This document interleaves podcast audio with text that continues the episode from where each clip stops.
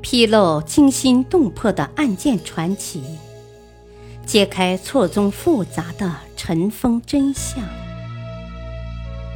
欢迎收听《古今悬案、疑案、奇案》，作者李晓东，播讲汉月。司马光。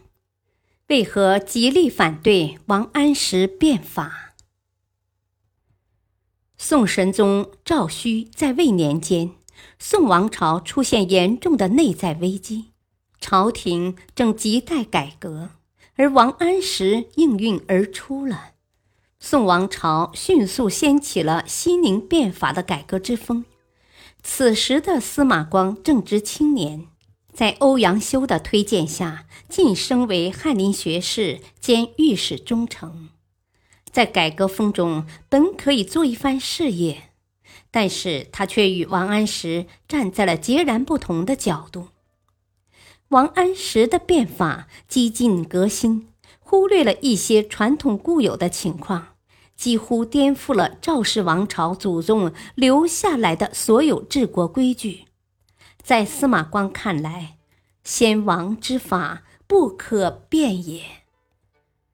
站在当时的角度，司马光的担忧不是没有道理。变法意义在于减轻农民负担，但是许多政策反而变成了强制摊派给农民，使他们的生活更困苦。许多贪官污吏利用变法，趁机搜刮地皮，私下做尽坏事。一时间，变法大失民心，百姓怨声载道。王马二人争执的纠结之处，首先就从此处开始。王安石认为变法可增财政，减少农民负担，因为善理财者可以使民不加富而国用足。但司马光却认为。天地间物产总有一个定数，不在民便在官。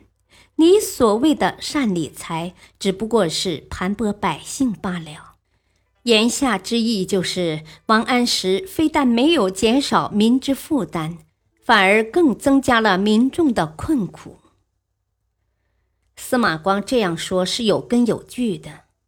首先，我们必须要了解。王安石变法的内容以及其运行机制，在经济方面施行方田均税法、均书法、青苗法、农田水利法、牧役法、市役法；军事上实行保甲法、裁兵法、将兵法、保马法、兵器监法；科举选才方面。施行太学三舍法、贡举法，撇开其他政策不谈，但就一个释义法，就足以证明王安石变法的弊端之处了。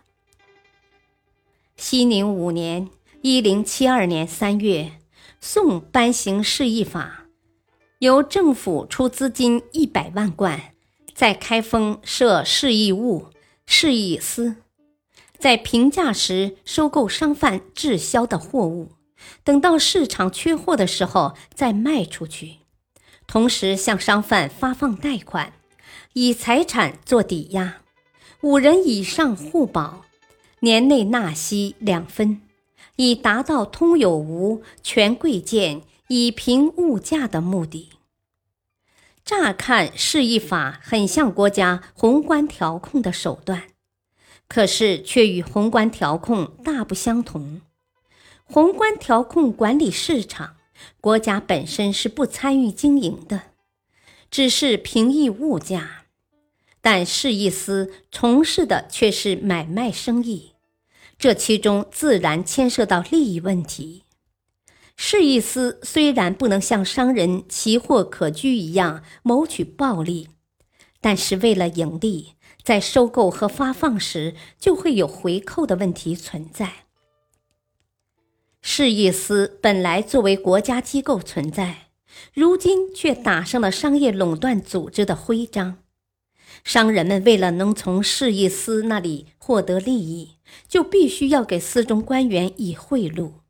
如此一来二去，大量的贪官污吏在市议司中产生了，百姓还是得不到实惠，反而更加受到政府的剥削。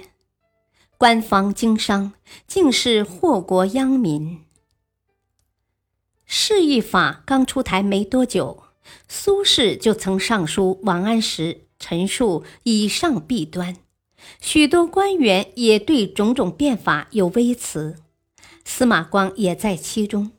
但王安石非但不听，还以“人言不足恤，天变不足畏，祖宗之法不足守”的理由，令近臣蔡京等人将神宗围在了变法的舆论范围内，忽略了朝内上下反对的呼声。王安石的变法或许好意居多，但却有不周全的地方。司马光大为反对，作为好朋友的他，也在情理之中。不过，司马光的反对也有其刻板的一面。在司马光看来，治理天下就好比对待房子，坏了就加以修整，不是严重毁坏就不用重新建造。改革要稳妥，因为重建房子非得有良将优才，而今二者都没有。要拆旧屋建新房的话，恐怕连个遮风挡雨的地方都没有了。司马光的这些观点未免迂腐，这是时代和社会给士大夫的心理束缚，在所难免。一开始，司马光只对新法持反对态度，后来才用激烈的言辞弹劾王安石，两人由莫逆之交发展到互相攻击。用司马光的话来说，最后变成“游兵探之，不可共弃；若寒暑之，不可同时”的死对头，在无休止又无效益的争论中同归于尽。王安石戴上西风小人的帽子，被千夫所指；司马光则作为反对王安石的元佑守旧党，背上元佑奸党的罪名，被后世唾骂。司马光一辈子维护了帝王宗法，落得千古骂名，燃起政治生涯，却也不见多么痛快。王安石下台了。他最后也下台了，一场翻天覆地的变法，恰似在两人面红耳赤的争斗中结束了。历史话外音：变法是历朝历代都要经历的事情，有成功，有失败，为之付出生命的人不乏其数。终究，这样的付出值不值得？是非功过，自在后人评说。感谢收听，再会。